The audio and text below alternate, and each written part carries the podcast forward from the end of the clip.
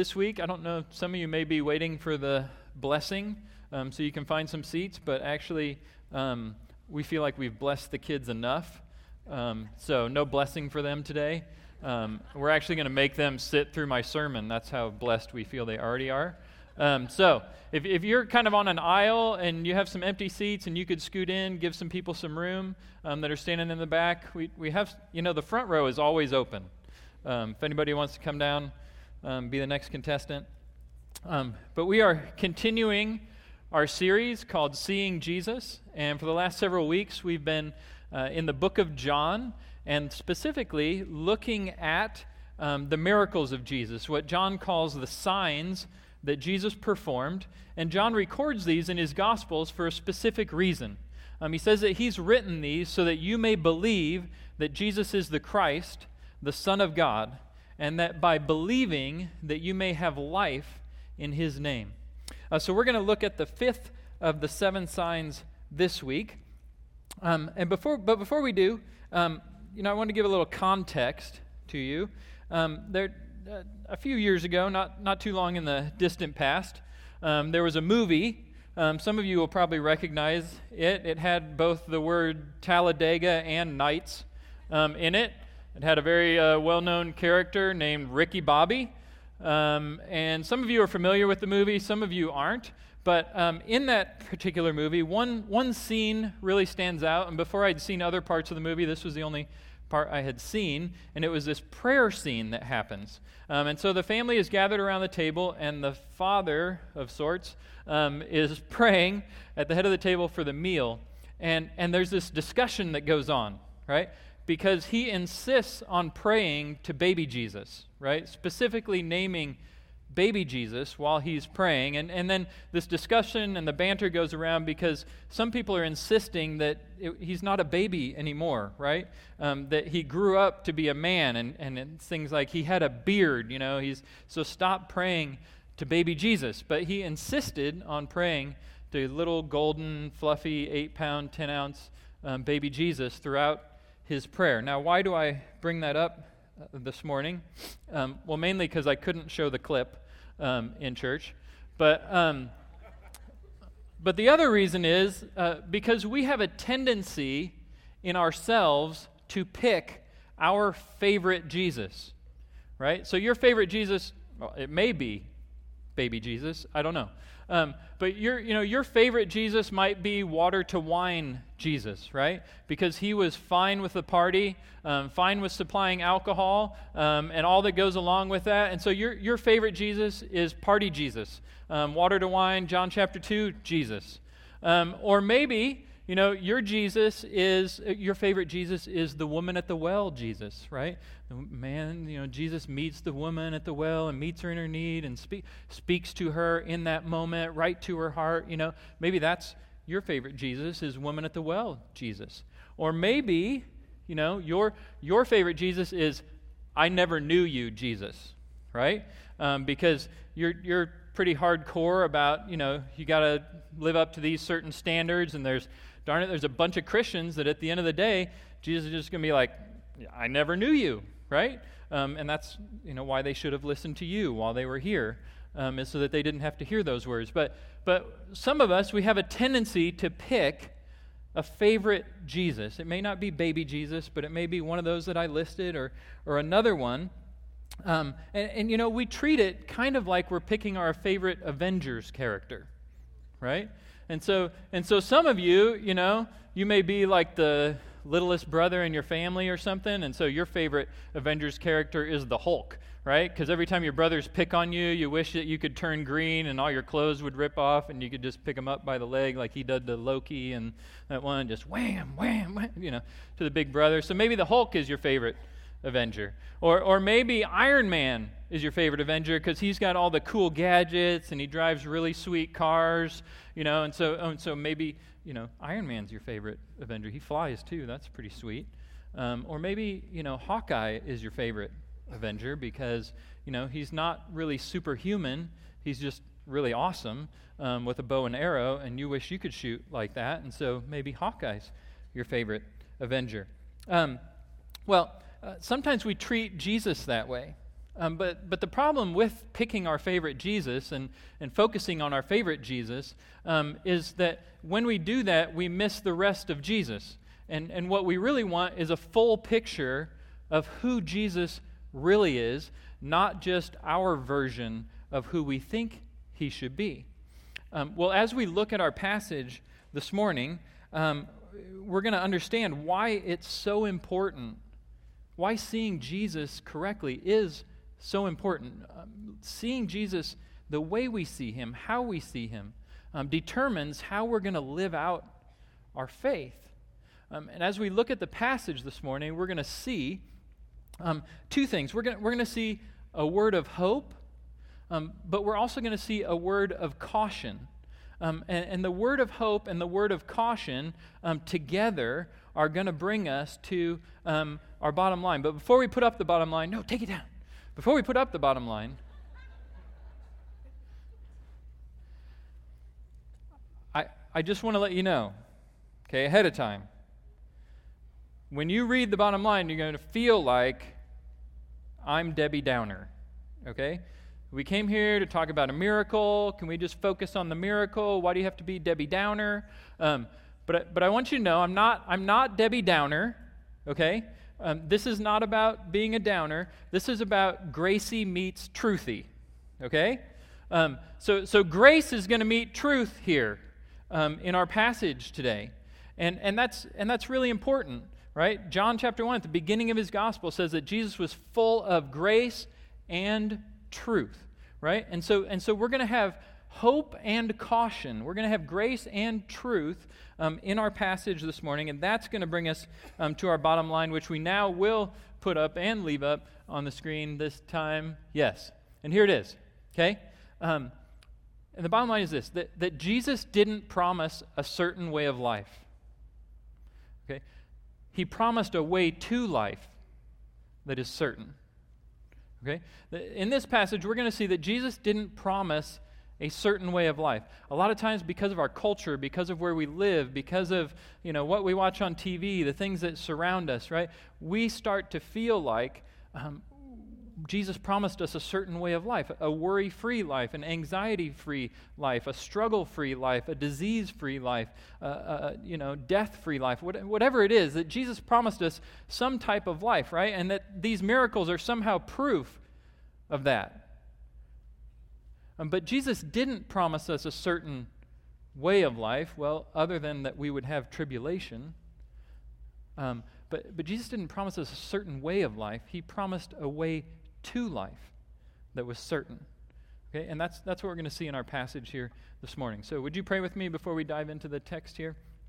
Uh, Father, thank you uh, for your grace. Thank you for your truth. Thank you for the way they balance us, for the way they balance um, our view of you. And Lord, I just pray that um, in, in, spite of um, whatever we bring to the table today, that you would give us a true picture of, of who you are, of how we should view you, of how we should operate in our faith um, with you, balance, um, holding the two things together. And so we, we pray that you would speak through your text, speak through your Holy Spirit, um, that our, our, our eyes and our hearts and our minds would be open to, to what you have to show us and reveal to us today. Uh, and we ask it all in Jesus' name. Amen. Well, our, our passage here this morning is in John chapter 6. It's, um, we're actually going to cover verses 14 through 21. And it, it's a passage that's kind of sandwiched in between um, the feeding of the 5,000, which um, Larry preached on last week, and, and his um, dialogue about being the bread of life. We, we have this miracle that's kind of sandwiched in between there. It's just a few short verses, a very small paragraph. Um, but that's what we're going to take a look at this morning. Um, and so, like I said, it, it, follows right after the feeding of the 5,000, where, where there were five, more than 5,000 people. There were 5,000 men, not counting women and children. Um, and Jesus managed to feed all of them with five loaves and two fishes. Um, I know some of you moms are going to have households run over with kids this summer trying to figure out how to feed them. That would be a cool trick to pull off. Um, but uh, he managed not only to feed them, but to have leftovers, right? That, that everyone was full when Jesus finished, um, and that's an important picture for us. Um, but then um, th- we're going to see a certain reaction among those who were there, and Jesus' reaction um, to that. So join me, if you would, in John chapter 6, in verse 14.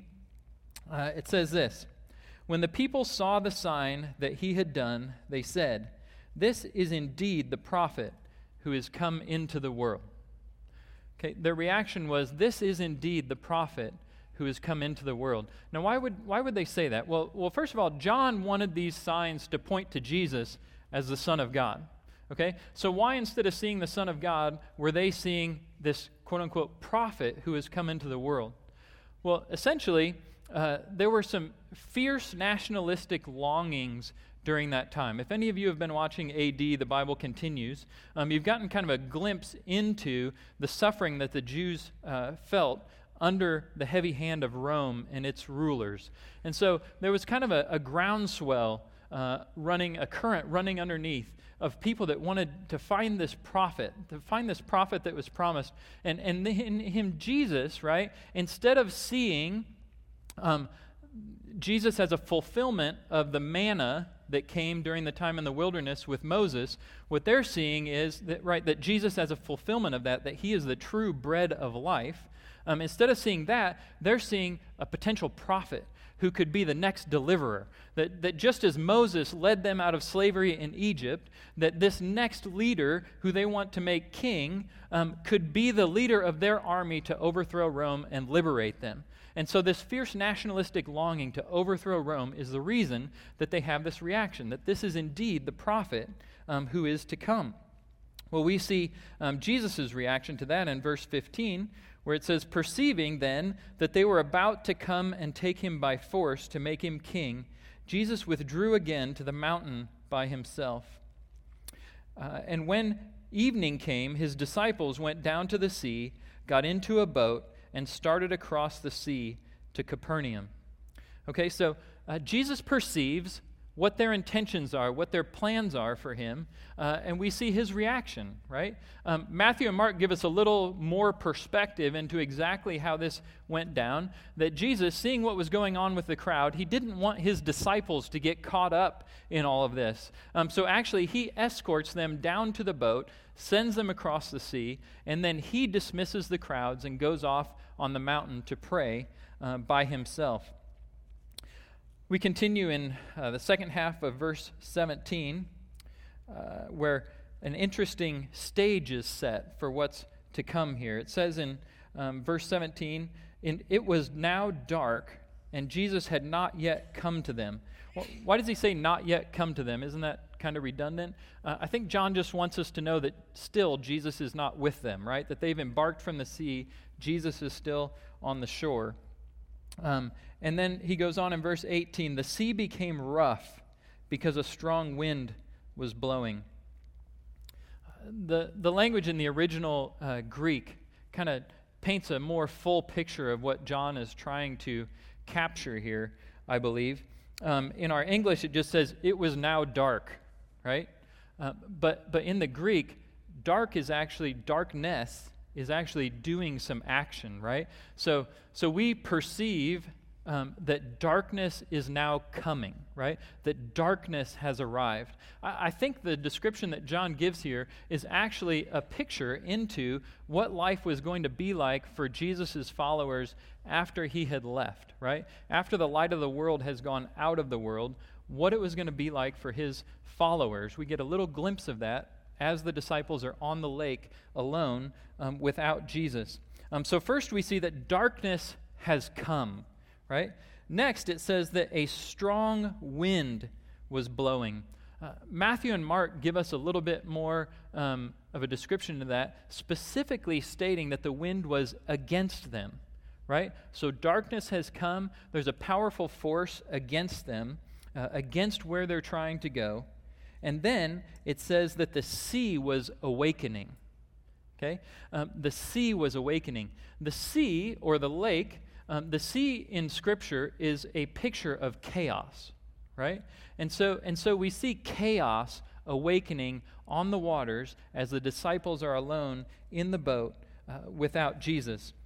This idea of the sea being awakened, um, you may remember another passage where Jesus' disciples are in a boat and there's a terrible storm and the wind and the waves are crashing over and filling the boat and they're terrified. That's a different um, story, a different thing that happened with Jesus and his disciples, and he's asleep in the stern of the boat, um, when they go to wake him up and awaken him, right, it's the same verb, right? So in the one case, Jesus is being awakened. In our passage today, it's the sea, it's this chaos um, that's being awakened around the disciples. Um, then in verse 19, John goes on. He says, When they had rowed about three or four miles, they saw Jesus walking on the sea and coming near the boat, and they were frightened. But he said to them, It is I, do not be afraid. And then they were glad to take him into the boat, and immediately the boat was at the land to which they were going. Um, again, Matthew and Mark kind of help us to um, give a little bit fuller picture of what this would have been like. So when we take the two accounts together, we're able to picture okay, what was it like to be on the Sea of Galilee? How long were they out there? Um, well, if we take the two accounts together, so John says um, that they were out, they had rowed about three or four miles.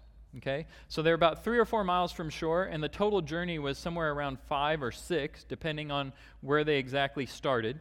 Um, so they're most of the way across the lake. Um, but the interesting thing is, when we add from Matthew and Mark that it, Jesus came to them about the fourth watch of the night, which is what those gospels tell us, uh, the fourth watch of the night started at 3 a.m. and went until 6 a.m., right? Do you remember when they got into the boat? Yeah, at, at evening, right? When the sun was going down. So, depending on the time of year, the disciples have been rowing across this lake with the wind and the, and the waves beating them and splashing down on them in darkness for somewhere between six and nine hours. Okay? If we extrapolate that out, um, they've averaged about a half a mile an hour to a quarter mile an hour right? So we see the tediousness with which they are fighting this, right? We see the struggle. We see their sweat uh, and effort being poured in and barely making any headway whatsoever. Uh, and I think we've probably all been in seasons of life that are like that, right? When, when it seems like everything is against us. Uh, we're swimming upstream. Uh, it's like we're running on the hamster wheel, right? And we're just running and running and running and never making any progress.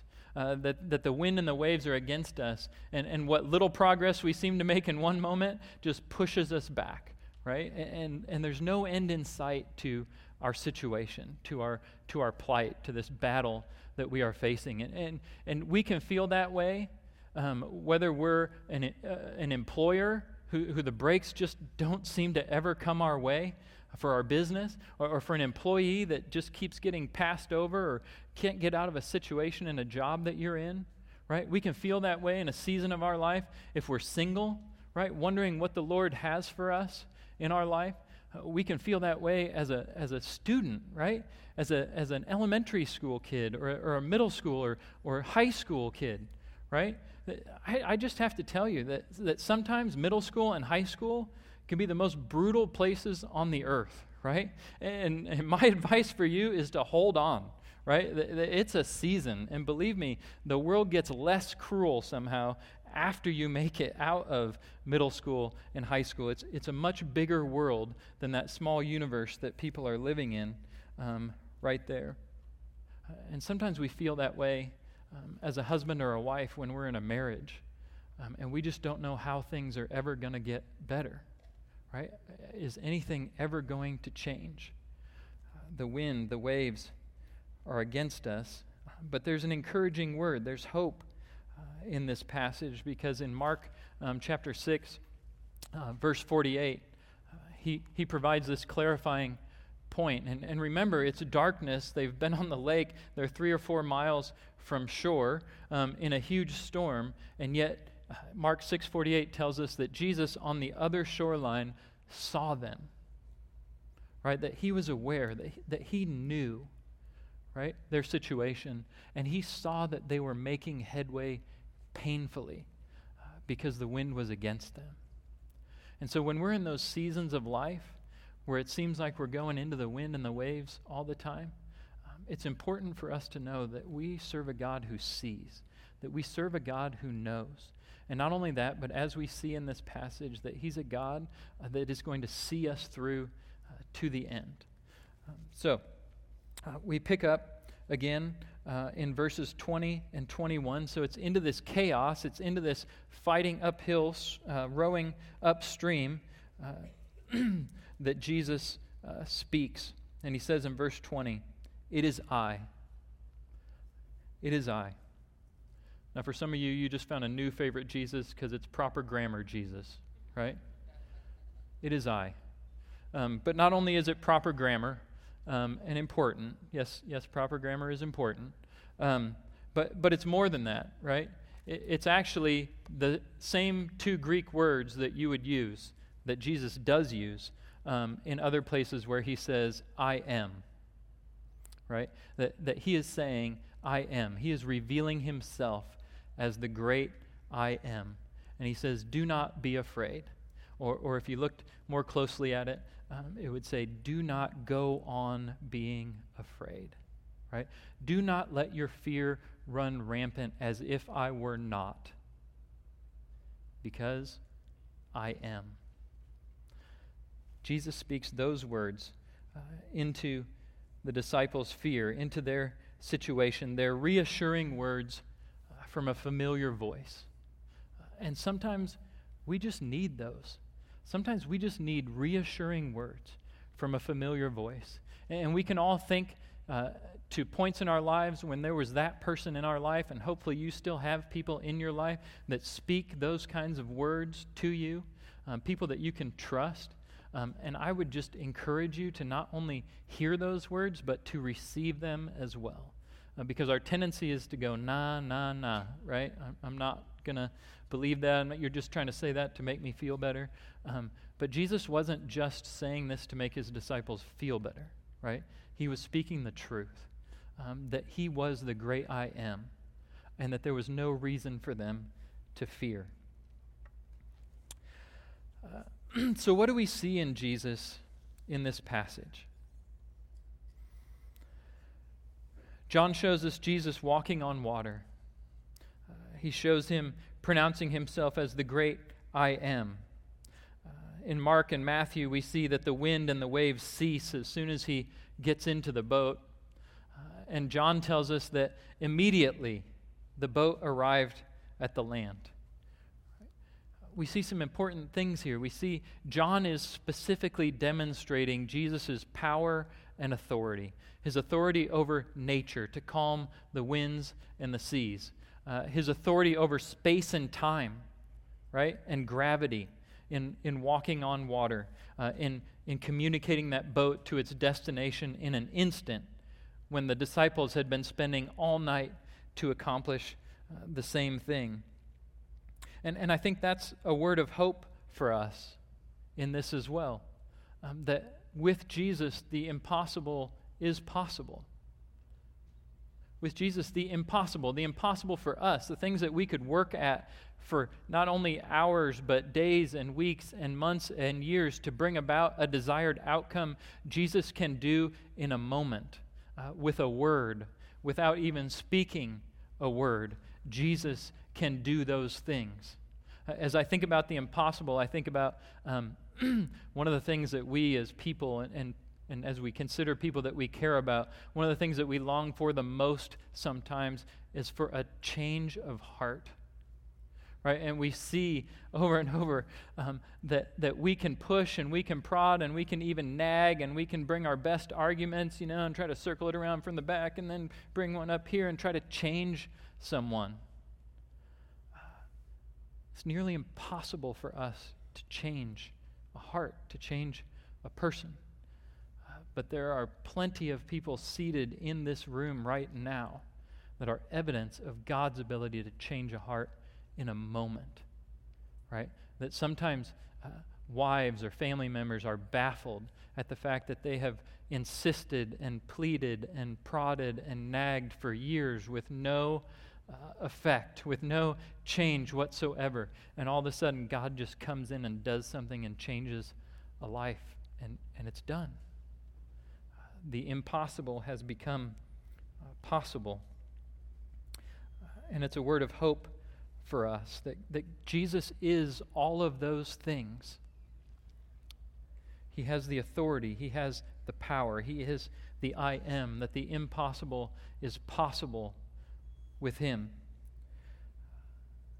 But there's also a word of caution here, I believe. you know, as I was going over this text, I thought when I first started that it was going to be pretty easy because it's an awesome miracle and people are afraid, and all of a sudden Jesus gets in the boat and he shows up, and you don't have to be afraid anymore. But then I was kind of dumbfounded because I realized that they weren't even afraid until Jesus showed up.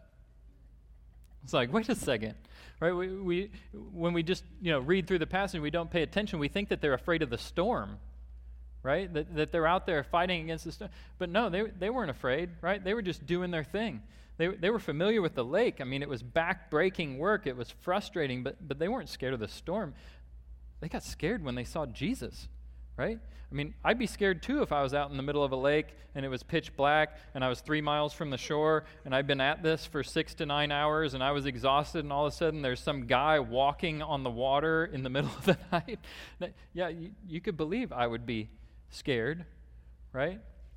Um, but, but with most of the miracles that John records, he, he also has a, a large theological purpose or explanation that goes with it. Like the feeding of the 5,000 and the dialogue afterwards, where Jesus proclaims himself to be the bread of life, right? That he's a fulfillment of that manna, that he is the bread come down from heaven. But, but here we just have a miracle that's kind of sandwiched in between two other stuff and two other things, and, and John never really refers to it.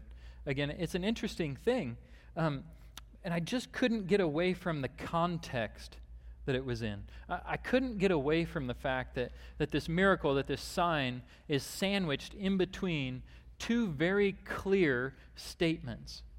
Okay? And the two very clear statements are people who had confused Jesus for someone who had come not for God's will and God's purposes, but someone who had come for their own will and their own purposes right? That, that after the feeding of the 5,000, we see a bunch of people who wanted to make him king, not because that's what Jesus came to do, but that's because what they wanted him to do, right? Not because of who Jesus was, but because of who they wanted him to be. And then in uh, verse 26, uh, those same people, um, you see, some of them stayed on the other side of the lake where Jesus had fed the 5,000. And I'm, I'm, sure they woke up over there, spent the night over there, hoping that when they woke up, that Jesus would still be there, right? And maybe he'd make breakfast, right? Maybe somebody had two eggs and a piece of bacon. Well, no, not the bacon.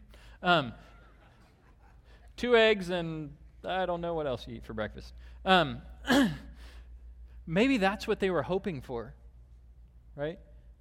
Matter of fact, Jesus' next words are going to tell us maybe that's exactly what they were hoping for, exactly why they stayed there. But, but then when Jesus isn't there and his disciples aren't there and their boat is gone, there's some other boats now, and, and they decide to get in the boats and they, and they sail over to Capernaum. They start looking for Jesus. And when they find Jesus, they say, Hey, Jesus, you know, when did you come over here? And, and Jesus doesn't answer that question. Um, he speaks a very direct, very abrupt uh, word of correction, right? And, and, here it is. It's in um, John chapter 6, verse 26. Truly, truly, I say to you. Um, in other words, make no mistake about it. Okay? Make no mistake about what I'm about to say next. Truly, truly, I say to you, you are seeking me not because you saw the signs, right? You're seeking me not because you understand that, that the manna was just a picture of the one to come right? That, that I am God's provision. That, that just as the manna gave you life in the wilderness, right? That I have come to give life. That I am the true bread of heaven, okay? You didn't come seeking me because you understand that, right? Or because you want that. Uh, you came because you ate your fill of the loaves. Right? He, he knew their heart, right? And he knew their heart wasn't for him, uh, it wasn't for his purposes. It was for their own uh, and how they could use him to fulfill their wants, to fulfill their needs, right? That, that what he had done for them appealed to the flesh. And now they wanted to take their purposes and their plans for his life uh, and make it what they wanted it to be. And, and, it's a word of caution for us, and, and, and it goes right along with the idea of us having our favorite Jesus, right? That, that we have a tendency to focus in on one aspect of Jesus or another to the neglect of the other characteristics, to the other attributes of who he is, of, of one part of his life and ministry at the neglect of, at the expense of the other parts of his ministry. And what we need to see is the whole Jesus, right? And, and when we see it, we're reminded that Jesus didn't promise a certain way of life. What he promised was a way to life that is certain, right? That he was the bread of life. He makes that clear in John 6 38 and 40. It says, For I have come down from heaven not to do, this is important, not to do my own will, and he could insert there, or your will, but the will of him who sent me. For this is the will of my Father, that everyone who looks on the Son and believes in him should have eternal life, and I will raise him up on the last day. You know, one of the words that we heard over and over uh, in seminary was attention. I'm sorry, I, I put another letter. Not attention, like, are you paying attention? Um, but the word tension right? How to, how to hold two things together at the same time. It's kind of like the tension between grace and truth, right? We need both of them. Jesus was both of them. And so we have to hold those two things in tension, right? We don't want to be all grace and no truth, and we don't want to be all truth and, and no grace. Um, but we need to be both of those things. And, and our, our view of Jesus, our understanding of who Jesus is, needs to be the same way right? We need to have all of Jesus, the whole perspective, his life, his ministry, his purpose, his accomplishments. I meant to hold them together. And so um, I created this little um, chart that might help us picture that, might help us understand that um, a little bit better. Um, because sometimes we focus on miracle worker Jesus, right? And, and don't get me wrong, right? Jesus still works miracles. Uh, some of us in here have experienced those miracles. I talked about it at my daughter's baptism, um, that just a few weeks prior to that, God had miraculously healed her foot, right? Simply through prayer. God still works miracles. He is a miracle worker. He has the power and the authority over sickness and illness and death and all kinds of things. He is still that. But we hold that in tension with the fact that he was also the suffering servant of Isaiah 53. It's, it's by his stripes that we were healed. And so we hold in tension the fact that he, he has all power, um, but yet he chose humility, right? That, that he has all authority, and yet he decided to submit himself to the Father's will and not his own. Um, that he is deserving of all glory, and yet he underwent suffering right? We hold the miracle worker, we hold the power and the authority and the glory that goes with his deity, uh, with his role as a suffering servant, and humility and submission and suffering. And when we hold the two together, we have the right view of Jesus. Uh, we have a view of Jesus that allows us to abide in him and understand in him, understand him and submit to his purposes, submit to his plans, to pray the way he prayed. Not my will, but your will be done. And so it's holding those two uh, in tension that allows us to have confidence in who Jesus is. Um, and yet not to be disappointed when he doesn't carry out our plans and our ideas uh, for how he should operate. Um, we worship Jesus. He is, he is worthy of our worship and our praise and our adoration, our, our lives, because of what he has done for us, regardless of what he is going to do for us in this life. Because he never promised us a certain way of life. What he promised us was a way to life that is certain. Uh, would you pray with me? Father, thank you for grace and truth. Uh, thank you for um, the way they complement each other, they, they keep us on balance. to know that you are the great I am, that you possess all power and authority, all glory you are worthy of, and yet uh, you set an example as a suffering servant of humility and submission. Uh, you set that example for us as well. And uh, so, Lord, I pray that you would help us to take those two ideas into our hearts and hold them in tension and uh, realize that it's, it's truth. It's, it's a picture of who you are.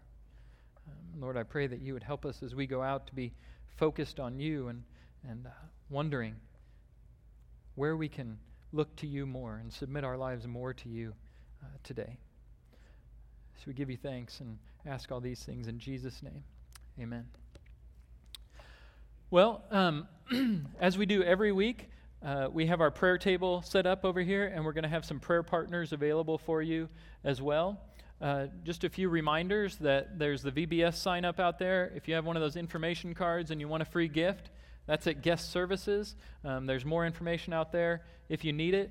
Um, my prayer for you this week uh, is that you would um, have a proper perspective of Jesus, right? That, that we would pick out those places where we have our favorite Jesus um, and, and make sure that our understanding is full and correct. Uh, because the way we see him is the way we're going to live out our faith, uh, the way we're going to live out our walk with him, uh, allowing us to abide in him. So, love you guys. Have a great week.